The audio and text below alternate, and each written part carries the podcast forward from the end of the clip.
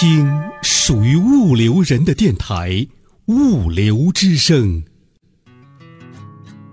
又出发了，像以往一样，踏着暮色，迎着朝阳。这是卡车司机孤独的旅程。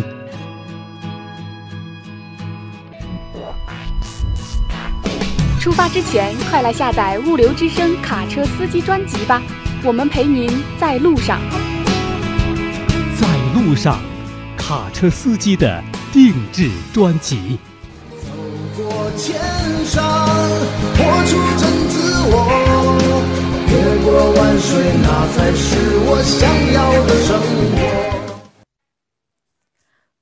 不六之声与你同行，在路上的卡车司机师傅们，你们好，我是丹丹。在民政局办理离婚手续的桌前，一对中年夫妻正在办理离婚手续。男子干净利落的签下字之后，将离婚协议书递给旁边的女人。然而，女人接过来，二话没说，将离婚协议书撕成碎片。一旁的男人大为吃惊：“你这是干什么？”不是说好了离婚吗？女人的回答却是：“你欠我的七万块钱还没有还，把账还了，我才签字。”男人颓丧的离开，没说一句话。回到家，女人拿出纸和笔，让他打了一张欠条。男人没有争辩，打了一张欠条扔给他，咬牙说道：“我会还你的钱。”女人说：“我等着。”还钱就离婚，房子是你自愿不要的，我不管。你欠别人的钱我也不管，但是你欠我的钱一分都不能少。男人本不是个庸常之辈，辞去了一家大公司，自己筹办了一个小厂，钱就是在那个时候借的，更多的是借的亲戚朋友的。他有头脑，能吃苦，小厂子很快发展的很顺利。很快就积累了两百多万的资产，但就在他准备还清大家的欠款时，一场意外事故让他的厂子化为了灰烬。收拾家底，除了当初妻子给的七万元，还欠下四十多万元的账。再从零开始，他实在没有勇气，也打不起精神，更何况还不是干干净净的从零开始，还有一屁股的账。于是他决定逃避，他不想拖累妻子，所以才决定要离婚。这时，一个朋友找到他，主动借给他十万元钱。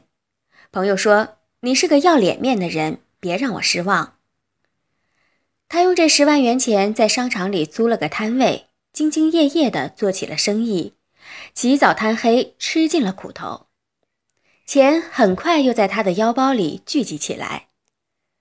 这期间，那位借他钱的朋友不定时的来看望和妻子分居独处的他，带些吃的用的给他，让他很感动。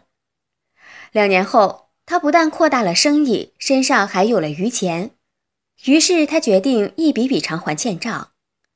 这次他决定先不还自己妻子的钱，等大家的钱都还完之后再还给他，然后离婚，以后清清静静的做生意。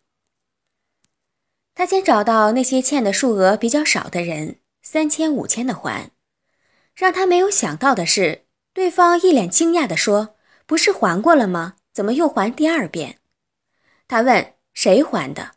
人家说：“你老婆呀。”第二家、第三家都是这样说，全部都这样说。最后又找到那位借给他钱的朋友，朋友笑了，对他说。那十万元钱本来就是你老婆给的，让我转移下手借给你。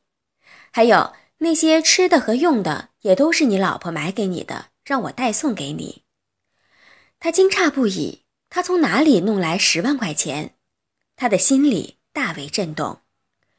没想到他心里一直恨的这个女人是用这样的方法在挽救他。他恨不得一步窜回家，跪在他的面前谢罪。然而，当真和他对面坐了，他的第一句话却是：“你从哪里来这么多钱？”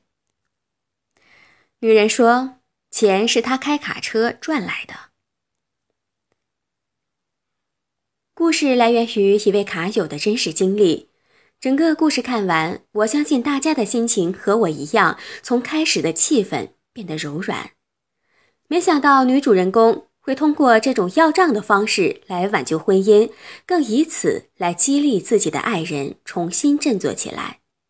如果你的爱人或朋友是一位卡车司机，请您理解和善待他。好了，以上是今天节目的全部内容，感谢您的收听。下面的时间，一首好听的歌曲带给大家，陪伴您在路上的时光。下期节目，丹丹与您不见不散。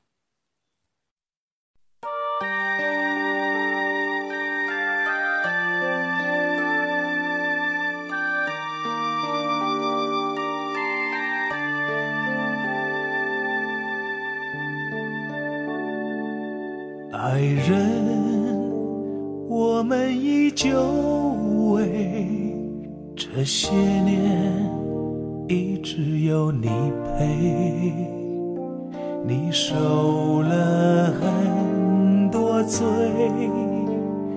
一路随我很累。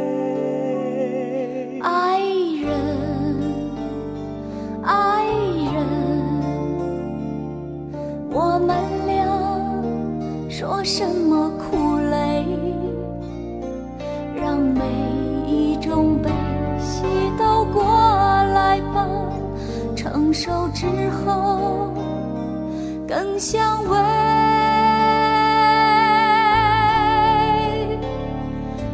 我选择了你，我从不后悔。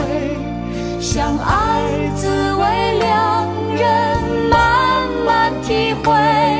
最初的诺言，在心中准备。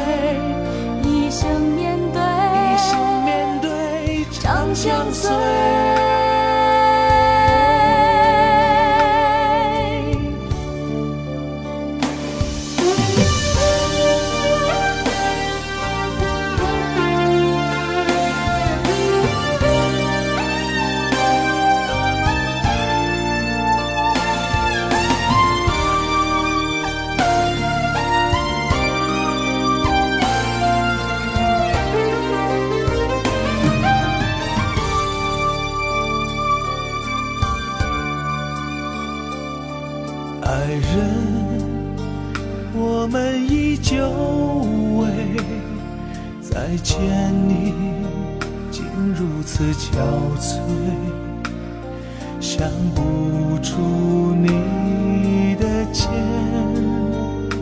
怎样扛起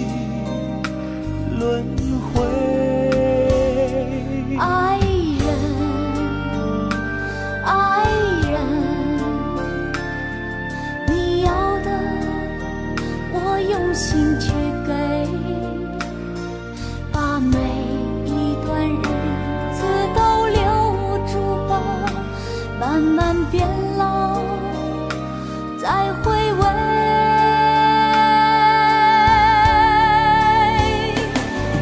我选择了你，我从不后悔。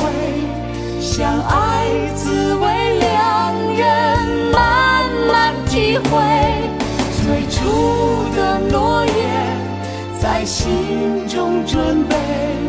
一生面对，一生面对长相随。我选择了你，我从不后悔。相爱滋味，两人慢慢体会。最初的诺言，在心中准备。相随。